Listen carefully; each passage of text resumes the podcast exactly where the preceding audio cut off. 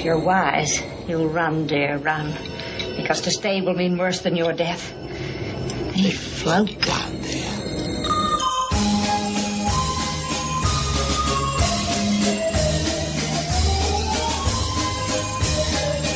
My name is Stephen King. Welcome to Filmstrip, and our reviews of selected works of Stephen King featuring Nick. Kiss me, bad boy. And Jay. Sometimes that is what I... These podcasts will be spoiler-filled and contain in-depth discussions of the plots, characters, and themes. I'm every nightmare you ever had. I am the worst dream come true. I'm everything you ever were afraid of. All content used or discussed in this podcast is the property of their respective owners and used under the Fair Use Act, Section five oh four C two, Title seventeen. I'm going to scare the hell out of you. And now, here are Nick and Jay.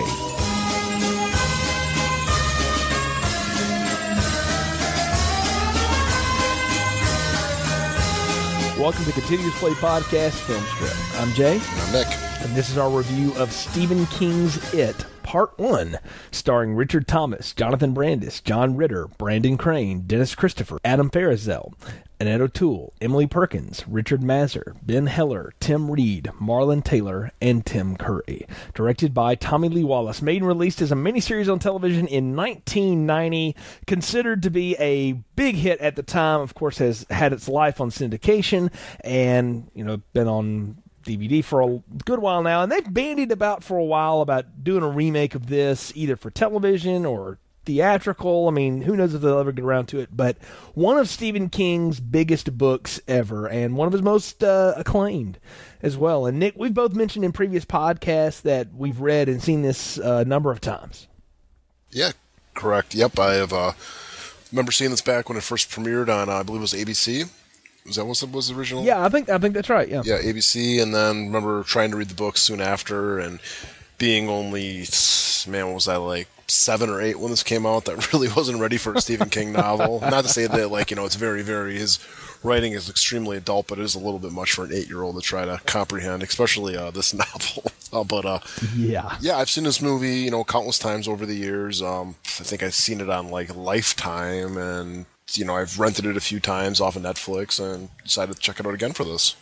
Yeah, we, we definitely wanted to include it because it is one of the big ones. And, I mean, it's hard to do a Stephen King retrospective and not try to tackle at least one of the miniseries. I mean, that that became a staple of Stephen King adaptation, particularly in the nineties. It seemed to be that there was a Stephen King miniseries, you know, every couple of years. And I, I like to think the success of this one had a lot to do with that. You get these veteran T V or, you know, B-list movie actors to come and do, you know, this sort of gritty, dramatic horror flick on T V. And they do it, you know, fairly well. And it, it gets great ratings, and people watch it and replay it and watch it. And I remember when this thing came out, man, this was right before Thanksgiving in nineteen ninety. And, of course, my dad being a big Stephen King guy, we saw the previews for this weeks leading up to it. We're like, we got to watch that. We got to watch that. So this is back in the days when you'd set your V C R to record stuff on television.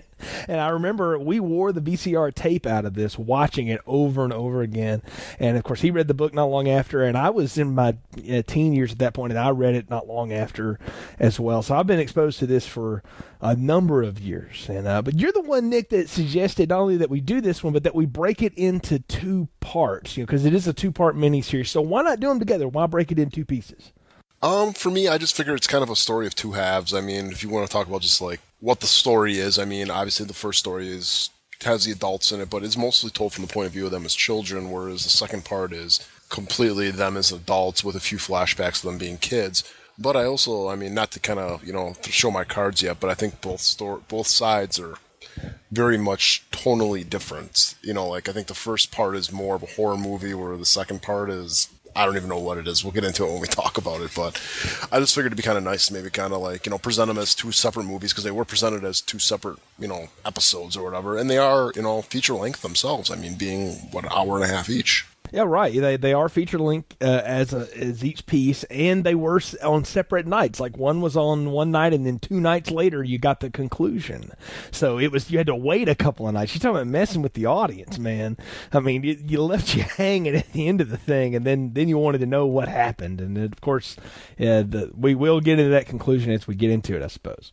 The other thing I think is kind of interesting with it is just how closer the first part of this series is to the book as as compared to the second part. And I think that'd be kind of a nice little thing to also talk about. And the second part is the differences between the book and the series, whereas the first part, you really, it isn't that much difference. I mean, there is obvious, I mean, there is obvious differences. There is stuff omitted, but for what they have in here is pretty much from the book. It's much more in the spirit of what the book is about. I'll agree with that, Nick. And I think we can point out some of those pieces as we remember them going through it here. But just to review this as as a movie for what it is, I, I agree with your, your basic statement there. This is a tale of two very different halves here. And so I guess we should get into this first half uh, here. So let me load through the plot summary, and then we'll get into the uh, discussion here. Nick, instead of going into an overly long and detailed plot summary, I mean, the, the story of Stephen King's It spans from nineteen sixty to nineteen ninety and follows the lives of six uh, males and one female, and we meet them as adolescents in nineteen sixty who are terrorized by an evil being that they refer to as It in their hometown of Derry, Maine, and it often takes the form of a clown called Pennywise. And they emerged from nineteen sixty having faced it in its lair and seemingly defeated it, but bound by a duty to return back to town should it ever reappear to kill more children and terrorize the town again. And sure enough, in their forties, that's exactly what happens. And so they are forced to remember their terrifying past and face the prospect of facing him and destroying it once and for all. And really the first part of the miniseries here is all the setup of these seven characters. I got to tell you, man, the first time I saw that and when all that went down, I I could not get enough of it. It just a really engrossing, little over an hour and a half tale. And I, I think I told you offline, we were talking about this, you know, we talk about movies sometimes and how long they go through the setup and everything. The entire first half of this is pretty much all set up until about the last twenty minutes when the kids go down in the sewer. But I'm amazed every time I watch this, how engaged I get in the first part of this story. Oh, definitely. I really, really do kind of, I mean, I really do enjoy the first part of this. I like seeing all the kid actors because, I mean, how many times can you really say it? I think the kid actors are actually the stronger actors in this series. I mean, each one of them, you know, portrays their character very well, and you actually feel for them. I mean, a lot of times you watch a horror movie with kids in it, and you almost kind of want some of the kids to die because of how annoying they are. I mean, I even think I talked about in the uh, Shining review about how I was kind of getting annoyed with the boy in the movie and everything, but this one, I really enjoy all the child actors. So I think that yeah. kind of brings me into the movie a little bit more, and seeing each of their dilemmas and each of their encounters with It or Pennywise or Bob Gray really, you know, really comes off real well and really, really makes you kind of fear for, I mean, fear with them, what's going on. Yeah, absolutely. And I think you, you've hit on something there. We talked about that in our review of Stand By Me, of how effective those kid actors were bringing us into that story. And we never get to see any of the other adults that they become, except for Richard Dreyfuss, Will Wheaton's character. And it is these kids that we have to really connect with. And I'll be honest with you, I think it all hinges on Jonathan Brandis, who plays the younger version of Richard Thomas's uh, Bill, the, the lead character, and the one that we said was the... The, the counterpart to the Will Wheaton character in Stand By Me, the one that had had the brother pass away and then had the connections with these other people, but still was deeply affected by that circumstance, though very different reasons to how those things happened. And I, I think we have to put a lot of praise on his table here for the performance. It's one of the best performances of his career, and of course, you know, he's no longer with us. He died at a young age, uh, also suffering from a lot of addiction and things like that, but uh, it's a really good performance. And of all the kids, he actually looks a little bit more like he could grow up to be Richard Thomas. You know, and which is funny because you've seen, we know what Richard Thomas looked like as a young guy. If you've ever seen The Waltons, I mean, you you know what that is. And he looks a little bit like Jonathan Brandis. They do a good job of matching those kids up. And I I think it, his performance is great. But I also think the character of Bill Denbrough is one that is easy to latch onto.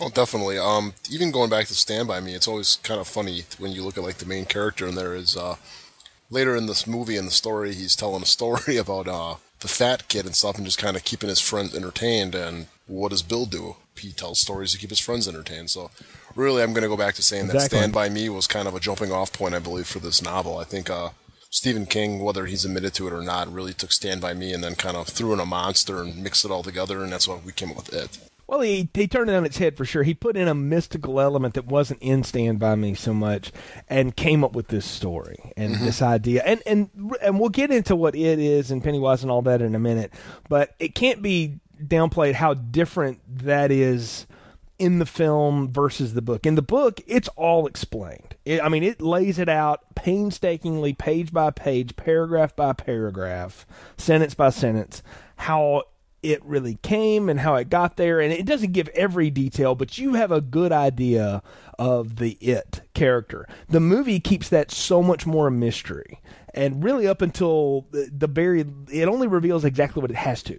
And I will say that that was a good choice by Lawrence Cohen and Tommy Lee Wallace, who adapted the thing for the screen. They did a good job of realizing we can't tell all of that story, some of which gets really far-fetched, you know, and, and really strange. We can't tell all that. So let's focus on what's the real story here. And the real story is these kids and, and what they become as adults, and sort of this idea that as you grow up as an adult, you forget things. And what if, instead of in Stand By Me, you forget your childhood because you just grow older and have other responsibilities? What if it is because of this traumatic experience and the actual moving away from the town blocks your memory of the events and what happens and all that? I mean, it's, it's fascinating to think about, but it's all about Bill here, the, the storyteller. And even though Mike's character is the one who is narrating everything, and it's really all sort of told from his point of view and his flashbacks, as we'll learn, it, Bill is still our central character and our leader. And I, again, I liked him. I like Jonathan Brandis, and I like Richard Thomas well enough too. I thought he, he looked fine. I mean, he looks like, you know, a knockoff John Denver, which I think somebody calls out later on in, in one of the parts. But it, it I, I'd go for him. I mean, I, isn't it always a thing of Stephen King though that there's, well, it's not always, but there's there's always a writer, it seems like, that's a big part of his stories, right? You know, and it's almost like this is Stephen King interjecting himself into this story, right? It's a horror writer. Oh, yeah, definitely. I mean, I think Bill is here to represent Stephen King, or how he views himself and how he viewed his youth or whatever. I believe that's basically what Bill's there to do. I mean, I think any novel you read, I think there's always like the central character that you're supposed to relate to, and this is the one that the writer related to. I mean, you see a lot, you know, like you said, with a lot of his novels, I mean, there's always a writer or someone in their writing. I mean, hell, even The Shining, you know, what was Jack Torrance's job? He's a writer. I mean, we're going to see yeah. that time and time again when we talk about more and more of these movies, that there's always going to be a writer in here. Or even if we do some of the later work, there's always going to be someone who's involved with a car accident after his uh, car accident. Or this is true. We ever get around to, you know, if we ever come back to this series after we've, we've done sort of our first run of it here, and we catch it with Dreamcatcher, that one's the one that really spawned from that that book, but yeah, or that incident. But you're right. Let's talk about some of the other characters here. Ben Hanscom, that, you know, played by John Ritter as an adult, also late John Ritter, but played by kind of the, you know, tubby, funny kid Ben Crane here as a young, or Brandon Crane as a young man. And th- this is the, everybody has the story. We told the story last time, right? You know, you have this fat, funny friend that grows up to be Jerry O'Connell. You know, and I guess John Ritter's, I don't know if he's a, a step down from Jerry O'Connell or not in terms of handsomeness, but now in like the seventies and the eighties, hey, he was considered co- to be Three's Company, man. Three's Company. Yeah. I mean, he was He's rocking sex, the house with uh, two yeah. girls. Yeah, he was considered to be this sex object and stuff. And uh, they talk about and play up the fact that he's this good-looking, sought-after, successful guy.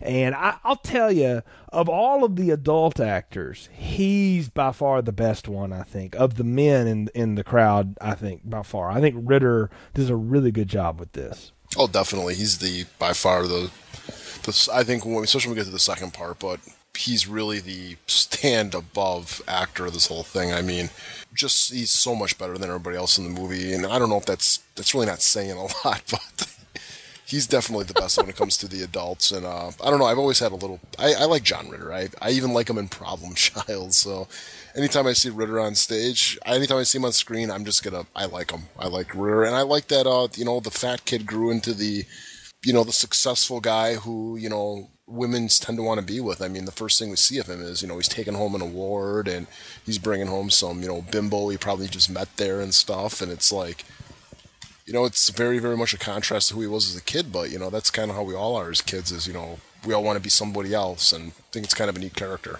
Well, you bring on an interesting point. Ben is sold to us as a kid, particularly as a kid with a big heart who is a real passionate guy, but he, everybody underestimates him. You know, and doesn't really give him credit for being a sensitive guy.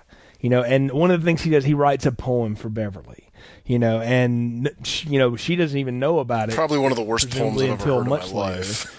Oh, it's not nearly as bad as some of the poetry Spike writes in Buffy the Vampire Slayer. I guarantee you. Go check that out. And speaking of which, John Ritter was also in an episode of Buffy that Brian and I both really liked, but that's another story for another day, or it's actually a story in the archives of that show that you can hear about. But, or, or, or before we do the uh, Problem Child retrospective.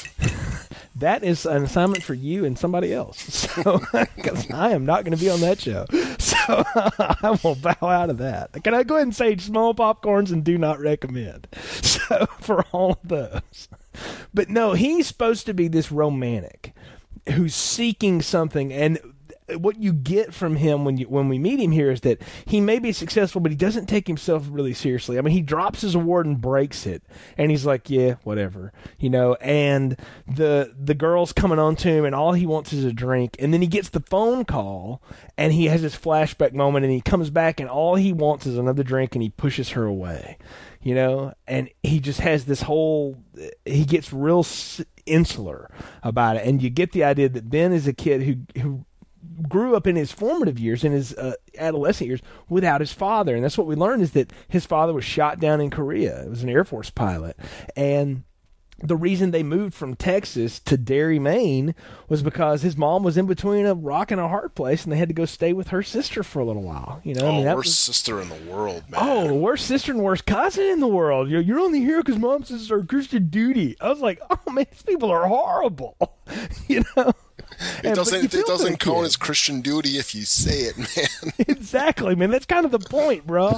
But anyway, go back to Vacation Bible School. But anyway, uh, yeah, but you, we feel for him, right? You, you feel for Ben because he lost his brother, and it's tragic. And he's also a stutterer. That's the other thing we haven't talked about. You feel for, or you feel for Bill because he lost his brother, and he's a stutterer. We didn't talk about that. You feel for Ben because... He he seems to be sort of neglected and unloved. I mean, and no, I'm not blaming his mother for that either. His mother clearly is going through a hard time too. So he's sort of alone in this world, right? And he's the new kid in town. That's sort of the, the role he plays. Yeah, definitely. I mean, for me, I actually feel more for Ben than I did for Bill. I mean, just seeing this kid, you know, he comes to school, he's a new kid at school, he's overweight, he's getting picked on right away, and then you learn everything about his dad, and it's just like, wow, you know, this kid really has, you know, you know, he's really got it rough, and then for him to be really just a nice kid on top of it, I mean, you could easily make him like the bad boy, or you could easily make him like the troubled one, but it's like, no, he's got a big heart, and, you know, He's he's obviously depressed about his dad and his situation, but he doesn't let it get him. He's not, like, depressed about it, though. You know, he's not letting it get down. And I think it's also kind of a little interesting contradiction, and you can kind of see with all the characters is how once they move out of Derry, they all, like, completely change who they are. But once they get that phone call, they go right back to kind of being who the kid was. Where, like, him, you know, like, growing up in Derry, he's, you know, the fat, lovable guy who, you know, has got a crush on Beverly. You know, he's probably going to be one of these guys who's always the friend, you know, never the, you know, the boyfriend.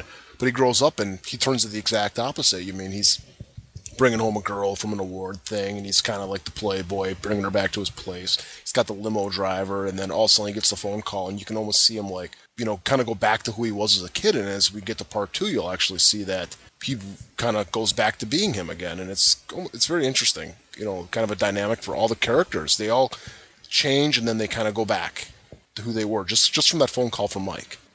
I, th- I think, and I think you've hit it, and that's part of the deal is that they've all forgotten this, and because they were, and it's almost like, and this is really more prominent in the book, is the fact that they were able to defeat this big cosmic force. They've and they all left it behind. They all became wildly successful, but they they all were missing something in their life too. Like I said, you know, he couldn't really connect with anybody else, and he's an alcoholic, and all these other problems, but.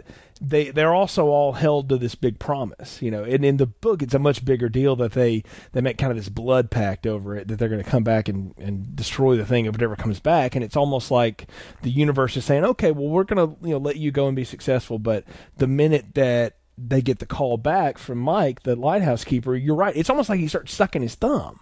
You know, I mean, it's it's the look on Ritter's face is just that utter horror, and it's it's well played. Again, it's just it's one of those things you really get into and start to dig.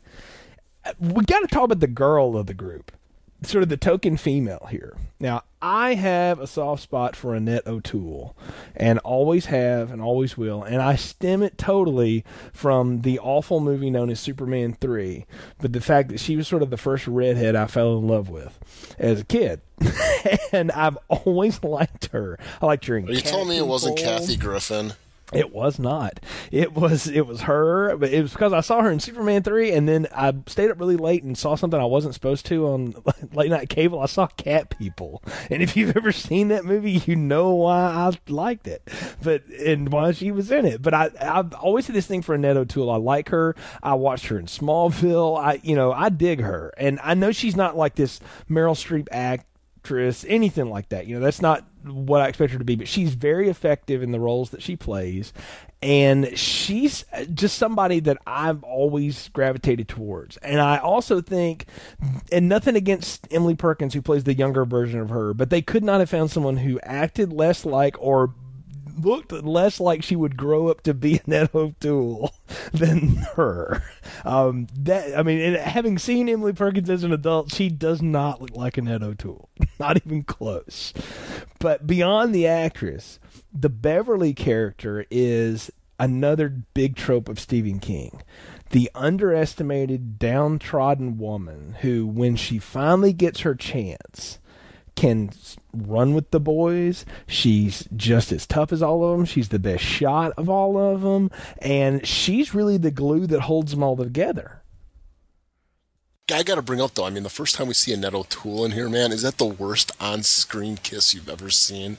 Uh, it's because the guy they paired her with and her have no chemistry together at all. Yes, he is the lifetime beater, you know, wife beater du jour. I mean, that, they cast that guy perfectly. But that is, yeah, that's the worst on-screen. God, he's he's like ever. The guy from uh, like the Christmas Vacation, the neighbor next yes. door. Yes, he is Todd. Yes, oh. I agree. yeah, yeah, he is. He is a hideous betrayal. But you know what? But of all the ancillary characters that get thrown into this movie that are from the book, that one's pretty pretty much dead on. That is Tom Rogan from the book. I mean, he is exactly, now his demise is much different, but he plays it exactly like the book. They they transliterated that from the page to the screen. I still remember, you know, even like reading the book the first time, it was like the scene between him and Beverly and everything that kind of goes on around that phone call is really hard to read, just how abusive he is to her. And I got to say, too, as much as I was talking about, like, Bill and Ben, you know, like how, like, their characters kind of, you know, change a little bit. You know, like, Ben, you know, changes from the, the fat guy to the skinny guy who picks up the girls. And, you know, Bill changes from the stuttering kid to, you know, the confident author, you know, movie writer. She kind of stays within the same character that she was as a child. Because, obviously, this is, like, the old, you know, trope that you hear a lot of women fall into where they marry a guy just like their father, you know, and yeah, she obviously, exactly. You know, her father's abusive. I mean, they cut out the mother from the story because, you know, in the book she actually had a mother too, but they cut her out in the, in the movie. But she ends up marrying a guy or getting together with a guy who's exactly like her father, being abusive and hitting her and just talking down to her like, you know, she's an animal.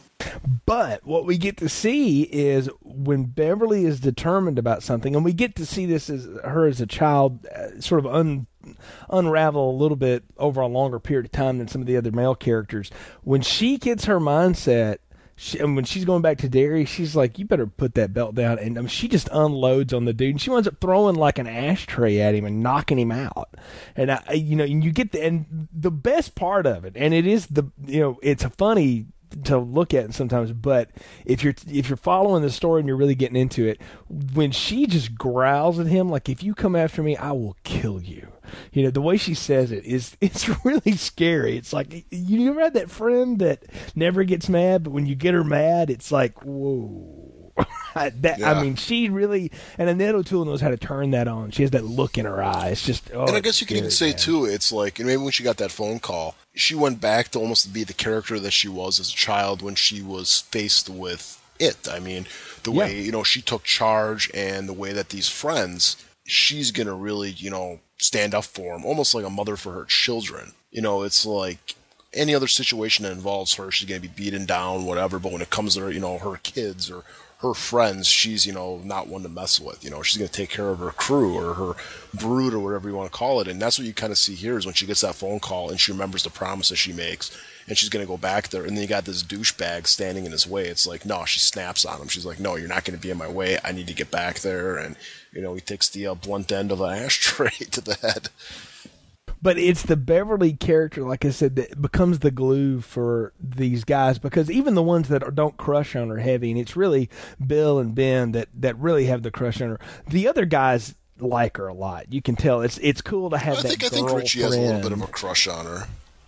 Oh, I think they all do in some way, but it's the two of them clearly are the in the lead of that, that pack for, you know, her affection, and the other guys are the, you know, they're her buddies or whatever. I mean, she does that whole bit where they all go to the movie and she's like, oh, I went on the date with all of you. And it's important to note, we need to throw this out here now, one of the big stories in the book that they totally rip out of this movie, and I know why, because it's a T V movie and they, you couldn't do this now if you wanted to, so there's no way they could have done it no. then, is that they get lost coming out of the sewers at the end of it, and the only way she knows how to calm them all down and she has sex with all of them, you know, and it, it sort of, she brings them all into manhood, and it gets them all in the right mindset so they can find their way back out of the dark. And it's the other thing that unifies them. And they, they have to kind of, they play with that a little bit here, that that's part of the undertone here, though they never come out and say it. But clearly she's the unique element that ties them all together um, at different times. And like you've said, when it is in their presence, all of them sort of shut down and wig out. Beverly is the one that seems to be able to rise to the occasion. It's like at the worst possible scenario, the the least likely of them is the one that sort of stands up. Mm-hmm. I mean, you see that movie trope all the time where you got the person who's got the gun and they can't pull the trigger. You know, she's the one that can pull the trigger. Not only pull it, man, she can she can shoot like Mel Gibson in Lethal Weapon, man. I mean, she's good with that slingshot. So yeah, she's like, uh, we'll call her Beverly Bourne or something. I mean, she's dead eye with that thing, man, for real. So, but it, it is part of the story. That's, you know, that's her story. Is that Bev, it, it? Then they talk about it. It's like it has to be Bev. It's like it's supposed to be her, you know.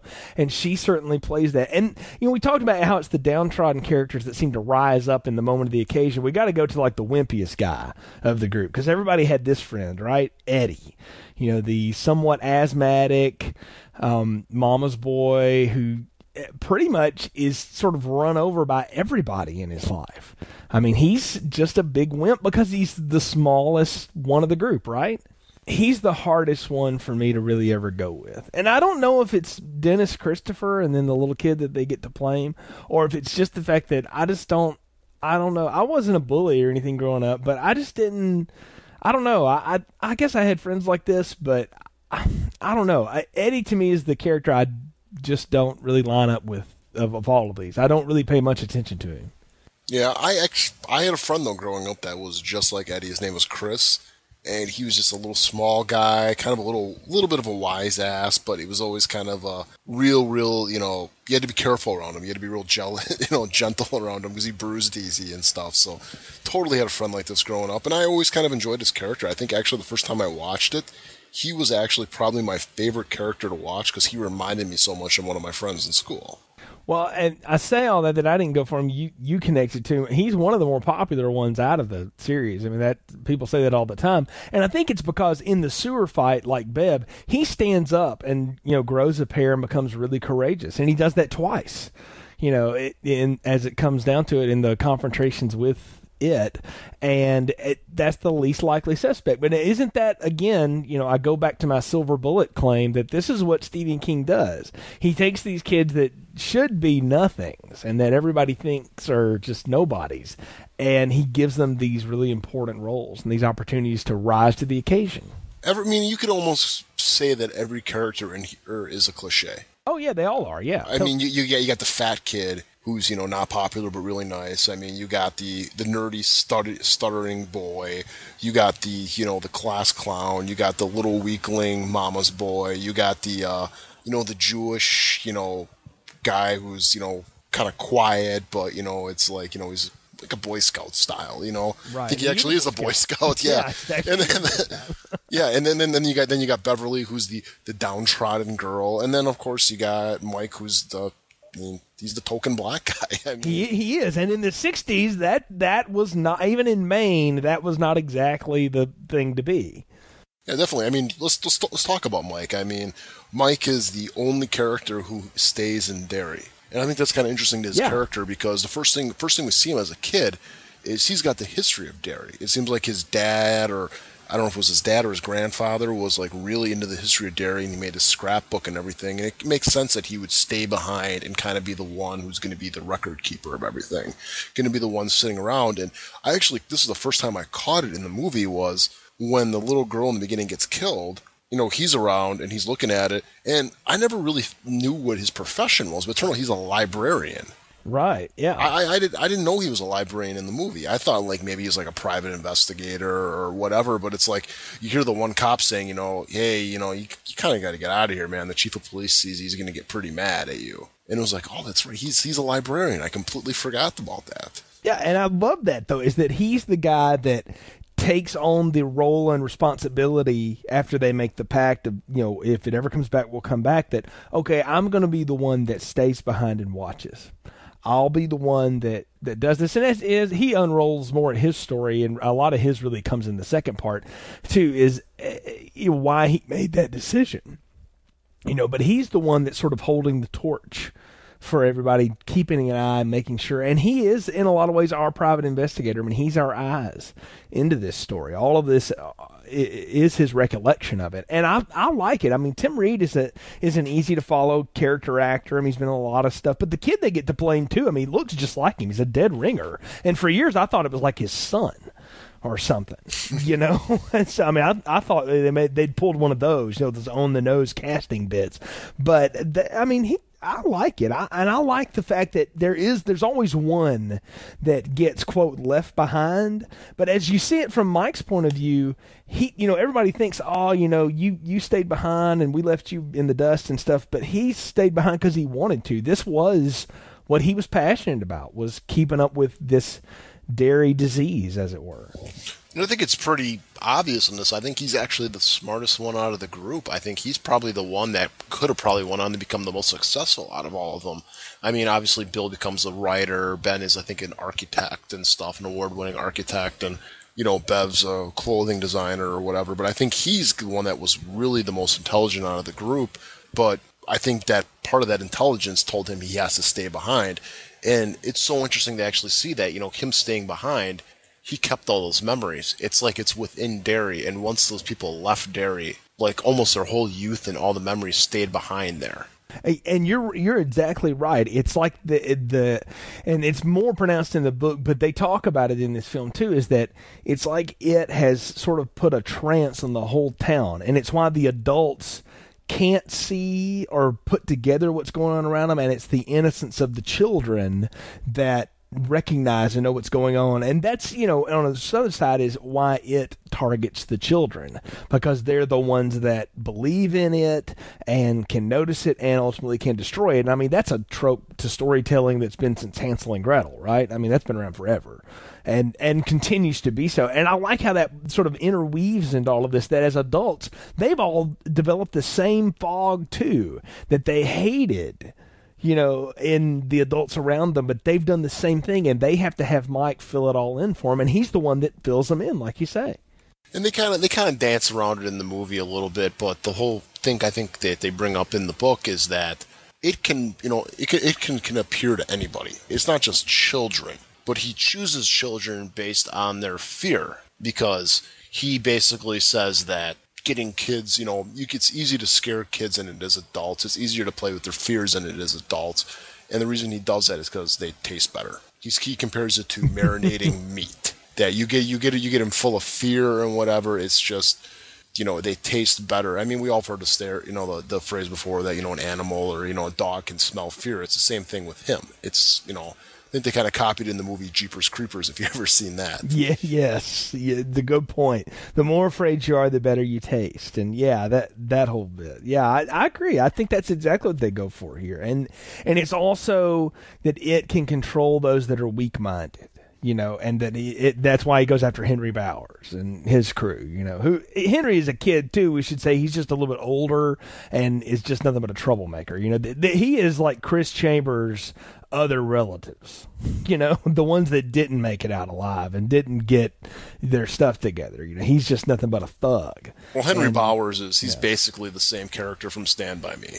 Yeah, oh yeah, he's Ace and and the other Chambers kids. Yes, you're you're exactly right, but not nearly. I mean, as well you know, if they were in the same, if they were, if they if they lived in Castle Rock, they'd all be friends. You know, these would be the guys who would yep. go around picking on kids and everything. And I don't know. I'm let's just talk about Henry Bowers. I mean, is there you ever deal with a bully like that ever? I mean, the thing oh, is like, yeah, yeah. I mean, there there's mean kids like there, but this guy was homicidal.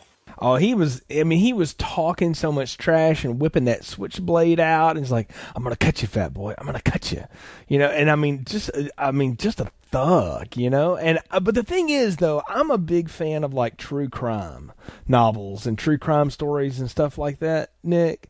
And I there, I recently listened to a story and read a story about a guy in Texas who was messed up on drugs and stuff, who essentially escalated into becoming this huge bully and this thug, and he walked around with a switchblade, waving it in front of everybody's face, trying to scare them all the time. And all I could think of when I'm hearing the story about this idiot is Henry Bowers. You know, Henry Bowers. And I, and I, I mean, it's weird, you know, I, I'm, this is a fictional character in a story, but there are people like that in the world. And that scares me even more. Yeah. I mean, I believe there are people like that in the world, but it just, for being a bully, like almost like a classroom bully, it just seemed to almost be just like a little too much with him. 'Cause you know, even like his friends saw it, like I think when he uh, had Ben to the side and they're like, you're not really going to cut him, are you? You know, right. And, and that, he, that he shows you the difference. Him. Well, and that's the thing, and that's it's not stated well enough, at least until the second part, is that Henry in some ways is under the influence and control of it. I mean, he is heavily part of its army and uh, its use, uh, um, its tools, if you will. The other kids are just idiots and thugs and followers, right? But he's definitely in league with the evil. And again, that's more clearly expressed in the second part of the thing. But once you know that fact and you go back and you watch this, it makes a lot more sense. And that's a little clearer in the book. But uh, yeah, I, I'm with you. I mean, it's hard to think of. Everybody knows a bully. It's hard to think of one that was, you know, a, a budding psychopath. I don't think many of us know those. I've, I've never known one, and I hope I never do. Um, but he. They have to have a foil, right? Every kid growing up, you know, had a foil, and, you know, there was always the bully kid. And it, what King does is he takes that Ace character from Stand By Me, and he gives him a real menace and edge that is an actual threat, because not only do these kids have to insulate themselves from the fact that they're sort of neglected by their adults in their lives, and they're the outcasts of their classmates, and they have this evil thing that's chasing them around that they've all encountered and they don't know how to deal with. But there's also this jerk in school that's a very real problem to deal with, too. And I think the one that he picks on the most that gives it back to him the best is Richie. We haven't talked about the Richie character. Um, beep, beep, Richie. It, beep, beep, Richie, yeah. Grown up, Harry Anderson, Night Court, of course, I know him from that, a lot of his comic stuff. But the younger version of him, Seth Green, Oz the Werewolf from Buffy for me, and for you Robot Chicken fans, he's one of those guys now, Chris off Family Guy, you know, that's him. All right. Doctor Evil's son. Yeah, Doctor Evil's son. Why don't we just get a gun and shoot him? I, I'm going to tell you, that guy is funny. He's always been funny to me, and he always will be. And you see little glimpses of that in this performance here. I don't know how well he analogs to Harry Anderson or not, but Seth Green is funny, and Richie is funny, and every time Henry starts giving it to him, Richie just gives it right back, because Richie doesn't know how to shut up. And you did the thing where they go, beep, beep, Richie, and that's sort of their way of telling him, hey, you've gone too far, right? Shut up, Richie. Don't say Shut anymore. Up, Richie. That's their nice way of saying it. There's the nice way of saying that, but... that is Richie's deal, right? He won't shut up. And he, that's how he encounters it, too. He gets in a fight with Henry Bowers, and he has to go downstairs, and the werewolf chases him. But, I mean, I I liked Richie as a character. He's that smart aleck friend that... everybody had that one friend that always knew what to say. You always wish, I wish I was that funny. Yeah, he's... to me, he's the, uh, he's the habitual line crosser. I mean... exactly. It's like you even see, like, they're at the movie theater, and um, little Eddie accidentally dumps his, you know, knocks his popcorn on top of Henry. And what does Richie do? He goes, oh, I'm just going to dump my soda on top of the guy. And, like, that was just, like, I guess the one little part that kind of just a little bit bugged me in the movie was the fact that we're talking about how much Henry is, like, a homicidal maniac. And yet Richie's always testing him, and it's like, dude, he's going to kill you, man. It's not like a normal bully where it's like, you know what? Yeah, you're probably going to do this. He's probably going to end up leaving you alone because you're putting him in his place. It's like, nah, this guy's probably going to find you and slash your throat, dude. It's like, stop doing it, man. That, that's why they say beep, beep, Richie. It's like, stop. You know, dude, you don't realize. And maybe he's just stupid. I don't know, but it's... well, you know. Or maybe he just doesn't take anything seriously. And that's the thing is we don't know much about Richie's home life from the movie. It's more in the book and stuff. But he comes from a, you know, like a lot of people that go to humor for everything. He's It's not a real happy place, you know. So this is his way, his defense mechanism is just to make everything a joke. You know, and he doesn't take Henry Bowers seriously at all. Maybe he should, but he doesn't know that he should. And that's what makes it funny, is that he absolutely doesn't take Henry seriously at all. And every time Henry's like, you're all dead, you know, he's like, get some new material. You know, I mean, he just he just calls him out every time. And I think you, you said it best. He's the habitual line crosser, and that's why you like him. He's He's easy to like for that reason, I think. The guy who is most definitely not Richie, you already called him the last Boy Scout, old Stan there, who grows up to be Richard Mazur. I think, I think he's probably teacher. Actually the one that represents all of us, though, when it comes it, down to it. It's exactly. Like... he's more of the everyman. And I want to tell you, the kid that they got to play him looks exactly like my friend Dave from sixth grade. And I used to tell Dave all the time, like, dude, you are so this guy. I mean, he look. I mean, the hairstyle, everything. It's, it's uncanny how much they looked alike. But I love that he is the logical. Everything has an answer. Everything has its place. Everything has its order. He's the last one to really accept the thing, but he's also the one that touches a part of it that none of the rest of them got near, really. You know, the Deadlights and all that, and. He's also the one that cracks first under the pressure of it. I mean, he commits suicide rather than go back and face that all again. And it's, uh, I mean, it's really sad to think about how you see Stan and you see what you're watching is basically a dead person unravel in front of you. It's really, really, uh, I don't know, it's, it's the saddest story. In a way, I mean, he's a victim because... I've always, and when I watched this movie again, I really watched his character, and he does not want any part of this. No. You know, like, when they're telling him all about it, he's like, no, this, this can't be, you guys are crazy. And even when he sees it, you know, when they open up the book and it, you know, kind of comes out and is talking to him and stuff, he's like, that's not real, it didn't happen. They're all telling him, yes, yes, yes, it did. And I'm thinking, I'm like, you know, good for him if he doesn't believe it. It's like, you know, let him be, but they, like, they pull him into it. And even when they're, like, going down to the sewers, and it was like, you can totally tell he did not want to go, and they pull him into it again. And it's like, you kind of feel bad for the guy because he's doing it because of peer pressure. You got all these other people who, I think out of all of them, he's probably got the most normal home life. I mean, I think he's really got a lot of stuff going on for him. You know, he's the, he's the Boy Scout.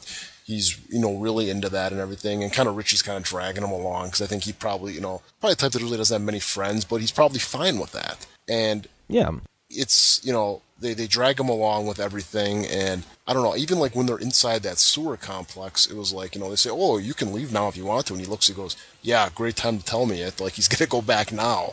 And it was, yeah, I mean, I felt bad for him the whole time, because he's obviously the character doesn't want to be there, and, you know, you look at, you know, we, we don't see much of, like you said, Richie's home life, but it's like, everybody else has got a real shitty home life, and I think for them, it's easy for them to put their lives on the line because what else do they have to live for? In right, exactly. It were him, I think he has a lot of stuff going on for him and everything. And, you know, even like when he's an adult, you kind of feel bad for him. He's like, you know, they're probably try, obviously trying to have kids and they can't. And it's like, this guy just doesn't have any luck. And he's like actually probably the most nice guy out of all of them.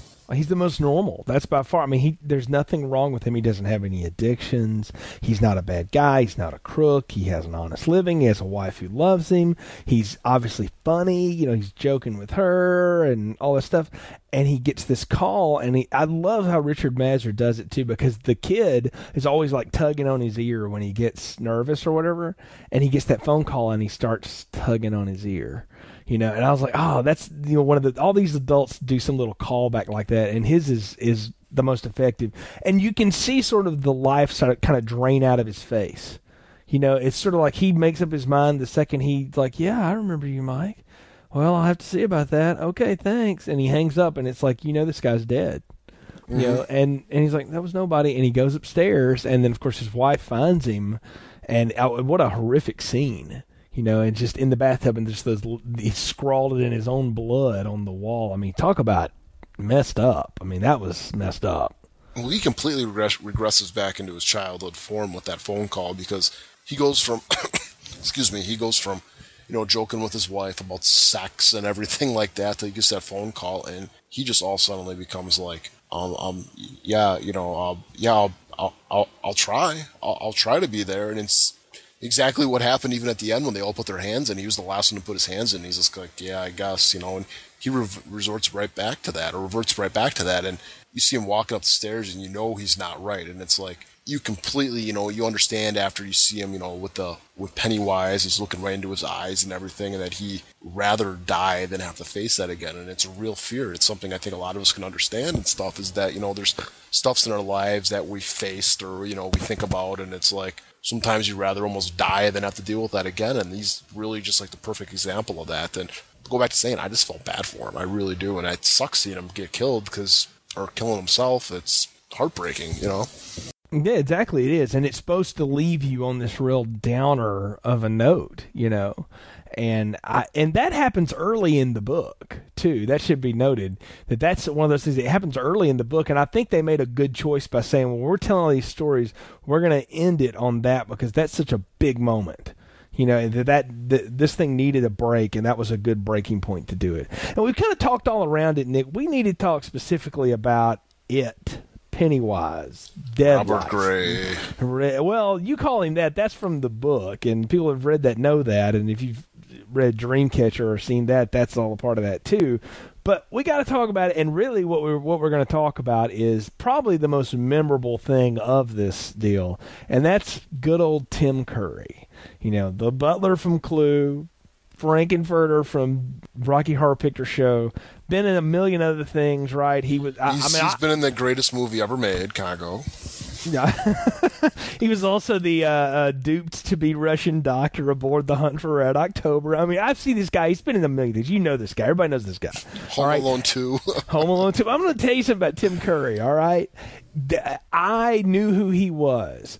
And I, for years, disassociated him from this role. I could not believe that this was him. Because he is so freaky as that evil clown thing. We praise performances here, but the best performance of the whole thing. Without him doing what he does in this, I don't think this works. I think it comes off as very lifetime cheesy and bad.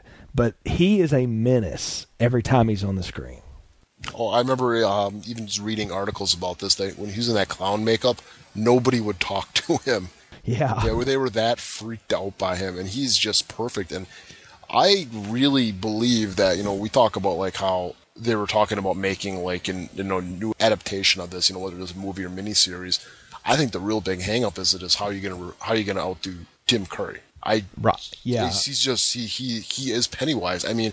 You even see with, you know, you go to the library or, you know, you go to your Barnes and Noble or half-price books and stuff, and you go look at Stephen King's It, you see his picture on most of the books because everybody associates this book with Tim Curry and his performance, and it's just, it's iconic. I mean, the the, the role is iconic. I mean, you put him right up there with, you might call me crazy, I put him right up there with Jason and Freddy and all those guys because You talk to anybody and you show them a picture of it, you know who he is. They'll go, yeah, that's it. Everybody knows who he is. He's one of the most iconic and easily recognizable horror monsters of all time, in that form as Pennywise the Clown. And it's a neat story how that came to be, because Stephen King said, you know, one of the most frightening things to me is a clown. He said, and I I just remember seeing all these people try to drag their kids to see this thing that's supposed to be funny, and the kids are just freaked out by it. And all I could think was, what if one of these things was actually evil incarnate? And that's really how the story began. You know, was that I'm going to make the most evil thing I can think of and make it in the form of a clown, because I don't know anyone that doesn't have a clown hang up. And most of the people my age that do, it comes because they saw this or they read this. Oh, this, this this ruined clowns in the nineties. Bozo the Clown freaking was probably furious at Stephen King for this, because I don't think he had a show after this stab, because I, everybody I know, Every I go talk to anybody and I'll, I'll say, "How do you, do you like clowns?" And like you said, most of them are going to say no, and I guarantee you, almost all of them are going to go back and say it or something stems from this movie. Just seeing this clown. I mean, clowns are freaky, anyways. I mean, it, come on, you got a pasty white face thing that's permanently happy. I mean, that's oh, just yeah, not that, that's right. just not yeah. right. And then also you add, you put sharp teeth on it and make it a child killer. It's like, it's just, it's perfect. It's the perfect movie monster. It is, and it's a great role that, that Pennywise is, it's a lure for smaller children. It's what lures Georgie into the the drain when his boat goes down there, and it, you know, and we learn it pulls his arm off, basically, which is just awful to think about. But it, it also attracts attention. Like, you, you may be afraid of clowns, but when you see one, it, you have to kind of look at it and go, what's that doing? And I love how it can only do, like, masked forms of things for short amounts of time. Like, when it appears to Ben and it's his dad, then all of a sudden it's got fuzzy buttons on the Air Force uniform, and then all of a sudden it's the clown again. Like, it, you know, it it's already having to put up one facade to be the clown, so it can only do the other mask, you know, temporarily. You know, because it, can, it can't really hide what it is from the children. And I, I dig that. But, uh, man, uh, what a... What a great performance, and what a scary, scary, scary character. Oh, the uh, the the bathroom scene, that got me for years, man. It was like, you know, I comes always, out of the drain. Yeah, just being like a little kid. Like I said, I saw this when I was, what's going, eighty-nine. I was six, seven years old when this came out, and I, I always had dreams all the time, or just, you know, be in the bathtub or whatever, and imagining that these two little clown hands were going to come out, and all of a sudden he was going to open it up, and out he was going to come. And it's just, there's something almost like Jaws to me, like how a lot of people didn't want to go, you know, in the water anymore because of that. I didn't want to go in a bathroom because of that. That's, well, probably why, that's probably why I was a smelly kid in mid school. I blame it on this movie, man. It's all, it's all this thing's fault. You know what, though? I, I remember thinking that. I mean, anytime you walk into, like, the communal shower anywhere, if you're, like, at the gym or whatever, I, I'm, it's hard not to go, am I in here by myself, and is Pennywise coming out of the drain? I mean, it's it's certainly a part of it. And now, part of that, though, too, I had a total flashback when all the showerheads started chasing Eddie into the corner. I was like, I'm in Nightmare on Elm Street two land here once again. I, feel, I felt like I was having one of those moments. And I don't know that that's what Tommy Lee Wallace was going for, but it's certainly one of the things I thought about when, when I saw that. But it is freaky, and, and the, all the different ways he appears and the way he comes after the children. And I think one of the, the coolest things they do is when they let Tim Curry put on the fangs and kind of growl and do that. I mean, it's just the all the rest of it's the same. The clown's the same, but imagine a clown that has like a, a teeth, and every one of them is this long thing, like out of well, bright. That's the thing. You have you have a you have a funny, permanently happy face with sharp teeth. I mean. It's, yeah. it's it's just a contradiction of itself, and it's just so scary. And even going back to that bathroom scene, right when he gets those freaking fangs going on, and like he looks up and then he looks over at him with like that, just that look on his face, like he's reading his mind and just figuring out everything that he knows. It's like, I even right, right now, dude, it's kind of giving me goosebumps thinking about it. It's just it's just such a perfect perfect casting to such a perfect monster. It's just great, and I don't just. You know, we could keep on going on about his performance and how great it is, but let's kind of talk about what the movie makes the backstory of Pennywise the Clown. It doesn't really give us any backstory, does it? No, it doesn't. That's that's what I said. Tommy Lee Wallace and Lawrence Cohen decided all of the backstory that Stephen King provides, a lot of which is still hard to understand, having read it multiple times, and I can barely explain it to you. It, they decided we're not going to tell any of that. We're, we can't get into all this space monster, possibly from the origin of the universe. You know, th- they they weren't going to go to any of that. It was just going to be this thing that had landed in Derry and had been in Derry for so long that it essentially just became part of the town, and that the only way to destroy it was for some cataclysmic thing to happen. You know, that it, that seemed to always sort of put it back in slumber. And what's in the book that's not in the film is that there's always something awful that's done by people that brings it back out of its, you know, slumber, whether it's, uh, you know, uh, a, a random killing or an accident on a road or, you know, a sickness or something like that. But, yeah, they, they totally gloss over the origins of it. And I, can I tell you, Nick, I'm okay with that. Uh, I, I think one of the problems of modern horror is there's too much emphasis on the dang origin story. And George you, Lucas again? Uh, well, and when you peel away... Rob, Zombie. uh, Rob Zombie's done it. They did it with Friday the thirteenth. Heck, Saw did it too, and I love that series, but they did way too much of that. When you peel back too many layers... underneath it, it's just never as interesting as what I can make up on my own. And I like the fact that there's no, like, I love the whole scene with the kids when they're just sort of sitting around going, the thing, and the and they're trying to come up with it, and Bill just stutters out, it. You know, and like, they just, that's all they know to call the thing. And they, they just pinpoint it that way. I love that. I mean, I, I love the fact that it is a big mystery.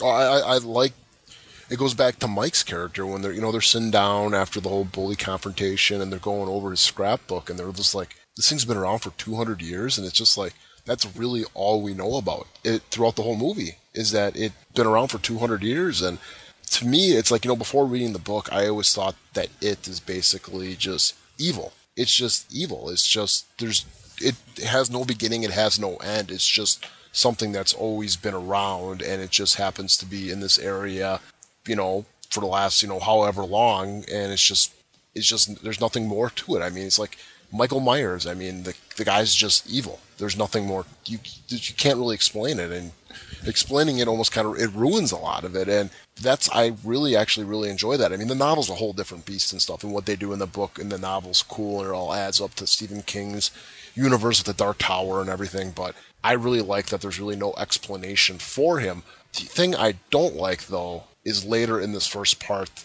the explanation of how to kill it, because it completely comes out of nowhere. They talk about, like, oh, Silver. Well, they don't bring up why Silver can kill it. I mean, they, they, they don't at all. I mean, it's like, okay, there's the werewolf movie, and where, you know, we all know Silver can kill, kill a werewolf, but there's really, they just all suddenly say, okay, Silver's going to kill it. There's no reasoning for it. Well, no, no, no, there is, and it's not told, it's understood. I, I want to defend this, because I actually like this, Nick. What they understand and determine, and what they figure out, and they don't explicitly say it, but it's sort of understood, is that this thing preys upon our very fears. And it comes out and says that to them straight out, as I'm everything you've ever were afraid of. And because they know that, they realize this thing attacks us through our imagination. So all we have to do is believe in something that can kill it. It's the Nightmare on Elm Street one ending. It's like, I don't believe in you anymore, and poof, you're gone, Freddy. You know, it's it's the, I'm going to force myself to wake up from the nightmare. These kids decide together, we're going to take something that we know from our childhood, which is, at the time, monster movies. You know, Silver kills werewolves, Silver bullets kill everything. Uh, they decide to to to let Silver is going to be our way to do it, and we're going to do it with a slingshot. And they all take turns shooting rocks, and of course it's Bev that can do it. And they decide, okay, we're full on with this plan. This is going to work. And it's because they believe in it that it works. It's it's the same reason Eddie goes, this is battery acid, and it's just his camphor water and his aspirator. You know, it, it's because he believes it wholeheartedly at that moment that they turn its power on it. That's what happens, and that, that I dig. That is a cool trope, and I love that. I go with that every time. See, the way you explain it is fine, but I cannot pick that up in the movie at all. Oh, I it think is, it's right there. I, I can never, I don't ever see it. I, I, I get it from the book, and if they, why couldn't they just have a throwaway line in there, just going, you know, you know, hey, you know, this thing's using our our fears, our mind against it. Let's use ours against it. Let's turn it well, around. They say it. that. They just don't come out and say that. They they have that whole conversation after it appears in the book or whatever about like this thing can be whatever it wants. Well, then fine. We can decide to use our... If it has control over our minds, then we can, can decide to do something about it. Like, the whole idea of if, if it's going to attack us through our imagination, then let's just turn that on the thing. Like, they, they all decide... But they don't ever say it, though. Well, no, they, they don't, don't come ever, out and explicitly say it, but that's, but that's the beautiful part of it. No, no that's the best part. I don't need that explained. Like, that to I me... I need that. I need Oh, that. I, see, no, if they had come out and laid all of that out... No, this is the... the okay... This would have been like in Lethal Weapon, standing in front of the Christmas tree. Instead of going, we're going to have to get bloody on this one, Roger. If, you know, he goes, well, here's what's going to happen. I'm going to get fifty yards away, and I'm going to snipe all these dudes, and then you're going to get a grenade. Like, if he spelled it all out, it wouldn't have been nearly well, as cool. Well, I'm not saying you have to spell it out by them going, hey, and you're going to use the inhaler as battery acid or something. No, that's not what I want. I just want him to go, you know, like, hey, you know, this thing's been prying on our fears. It can read our mind. It's manifesting it. Let's turn it around on them. They did it in, you know, Nightmare on Elm Street three. Where they, you know, they basically say, you know, hey, yeah, the Dream Warriors, he's exactly, in our dreams. Yes. He's using, you know, he's able to do whatever he wants because he's in our dreams. But guess what? We can do it too. And just and just something like that, where you know they could say, you know, even when he brings out the silver earrings and stuff, and being like, so I can go, what what the hell is that going to do against them? And be like, you know, he's if we believe in it, it will work. We, it's it's you know the power of all of us, Lucky Seven, the Losers Club, all of us together. all of us together, because we've all faced it. If we all come together, we can make this work. And I think that even would have been a little bit of a stronger thread to go back to um,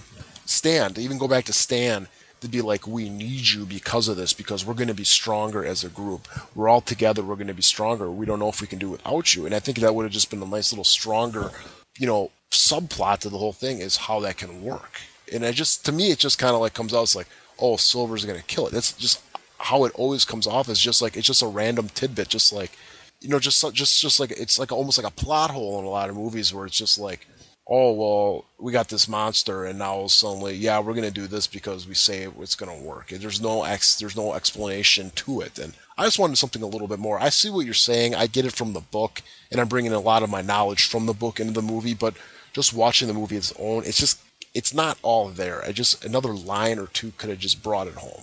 Well, and I get your point, and I, this will be an interesting conversation to revisit in the second part, because I think one of the problems with the second part is they do bother to explain everything as much as they can, and I think it takes away some of the, the magic of it. But I, I do want to say this. As much as I liked Pennywise and I liked the whole trope and everything, there's one part of it that I think is poorly explained and, and is I, I never really buy it, and it's the Deadlights.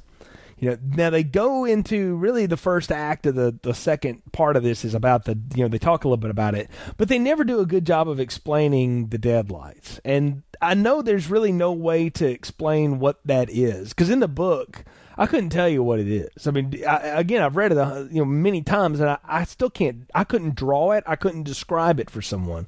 So the fact that they got like some strobe lights and some pipe and, and some weird sound and made it happen is a testament to them. But that's the part of this that I, I have the hardest time going with. I don't get what happens when it is in the Deadlights form. Yeah, I don't, I don't get it either. It's, it's kind of weird. It's almost like, how do you describe the Deadlights? I mean, it almost kind of, I don't know why I'm thinking about this, but like, remember the Simpsons episode where they're having, uh, or where um, Milhouse's parents get a divorce and they're all asking uh, Milhouse's dad to draw dignity on the pic, they're playing Pictionary. And like, how do you draw dignity on a, on a, on a, on a piece of paper? He can't do it. And it's just like, it's almost, I think what Stephen King's trying to get at here is like, it's something beyond what we can comprehend. And they kind of try to show it in the movie. And to me, it always came off like a flying, I don't know, alligator stomach is what it kind of looked like. It's yeah, it kind of comes off that way. It's like this, and it, it consumes one of Henry's goons. You know, just right there in front of him. I mean, folds the dude in half, yeah. which is I, kind of one, of the, one of the weirdest I think images. I think something better that they could have done is not even to have that and just been like the Deadlights as something inside of him. you know, like something behind his yeah. eyes. You know, he looks into you, and they kind of show that in part two a little bit with the eyes and stuff. Yeah, you're you're right. And I, I when they do that, I'm going to say that's what it should have always been.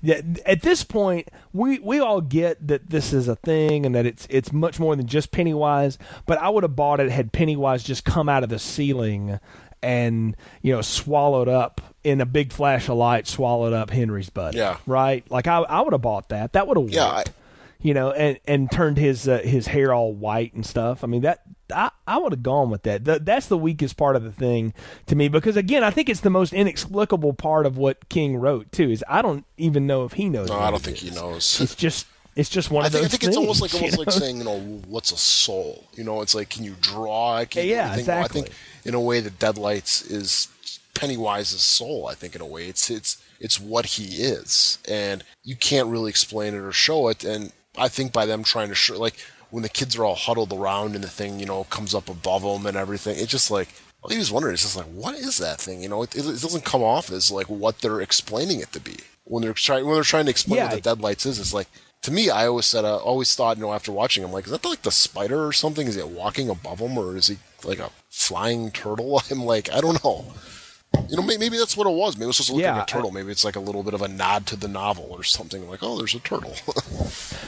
Well, that's the thing. But, yeah, they never explain it. And it's almost like in its purest form, it is just that pulsing light, you know. But at either rate, that's how it all goes down. But how, what did you make of the of the fight down in the sewer and the way all that goes and everything? I I like it. I mean, I think to me it's when the story really rolls and has its, its best moments is when the kids are chasing the thing down there and they all have to confront it in one way or another, and they have to deal with their, you know, their biggest temptations, you know, Georgie and my dad telling me to go home and the werewolf and all the stuff, and that it's Stan who's the weakest link of the group, you know, and he's the one that almost gets eaten.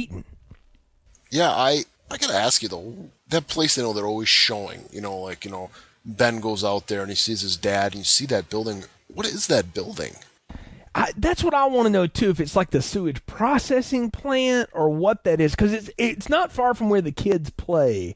It's known as the Barrens, like the old wastelands or whatever. I'm like, you let the kids play near the sewage, do we, in Derry? You know, I don't know. I, I've often wondered if that's like the water treatment plant. Is anybody working there I, I don't anymore? know. Or is it abandoned? And you know.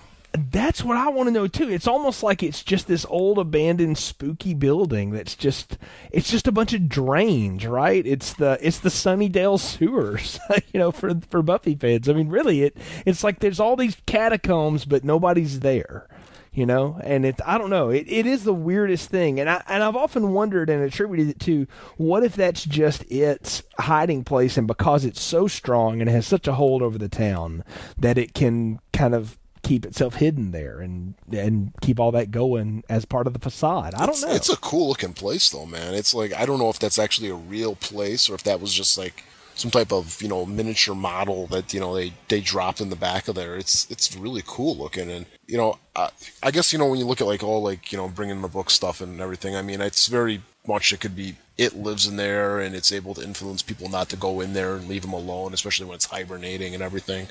But you know, going back to what you're talking about, yeah, it's it's a very cool scene in there. It's also very freaky. I mean, you see him walking; it's all damp and watery and all dark and everything. And it's like, yeah, this is it's like an Alien three, man. It's like it's in the basement.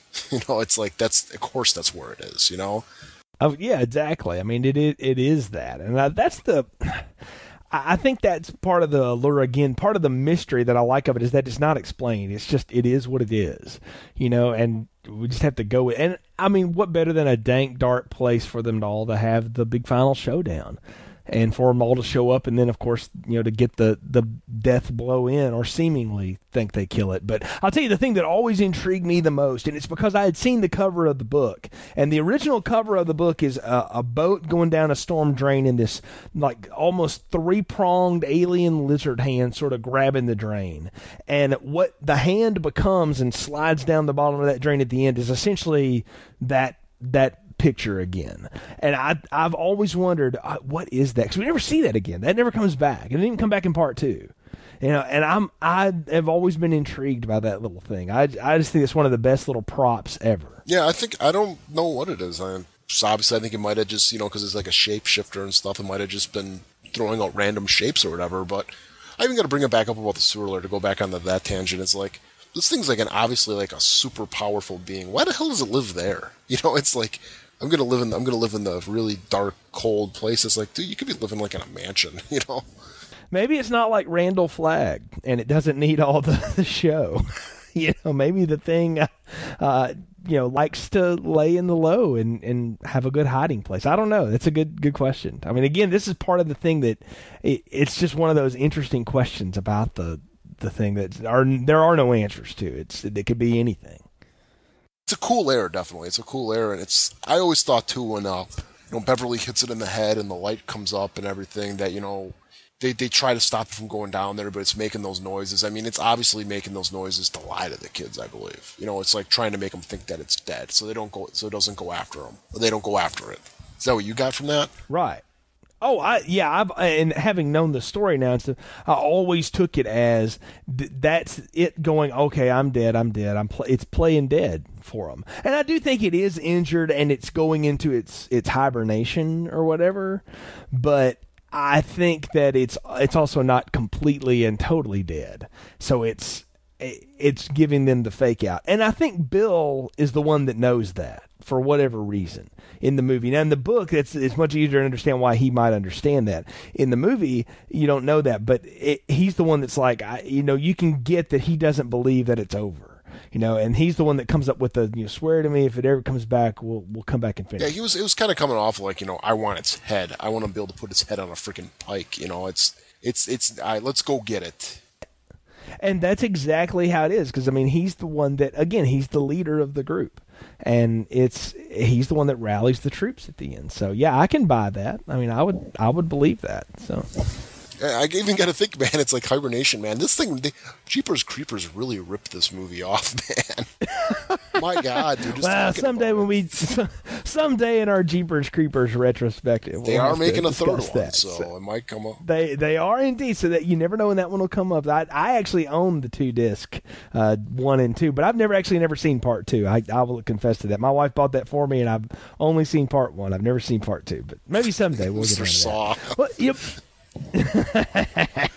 Well, because we're splitting this, I, I think we're going to tune in next week before we do popcorn ratings, because I don't think you could ever just watch half of this and be satisfied. Oh, I, I would whatever. Be, so. Well, don't tip your hand too much. So we're we're going to cut it off at this, and we'll be we'll do a to be continued here for our second part of the podcast, part two, and we'll do a full wrap up. And if you want to, we can we can rate the the parts individually there.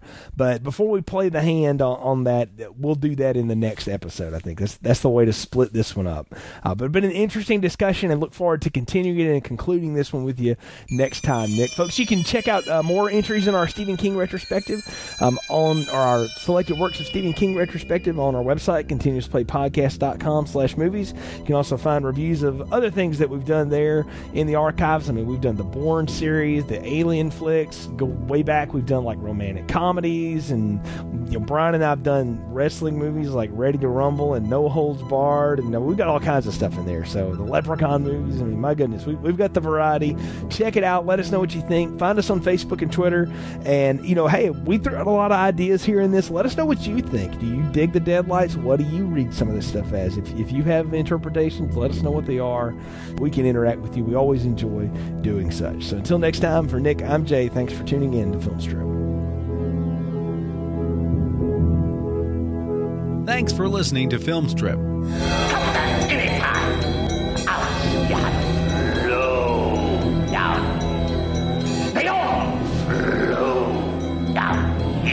Visit our website, continuous play podcast dot com, for more reviews and episodes. All content used or discussed in this podcast is the property of the respective owners and used under the Fair Use Act, Section five oh four C two, Title seventeen.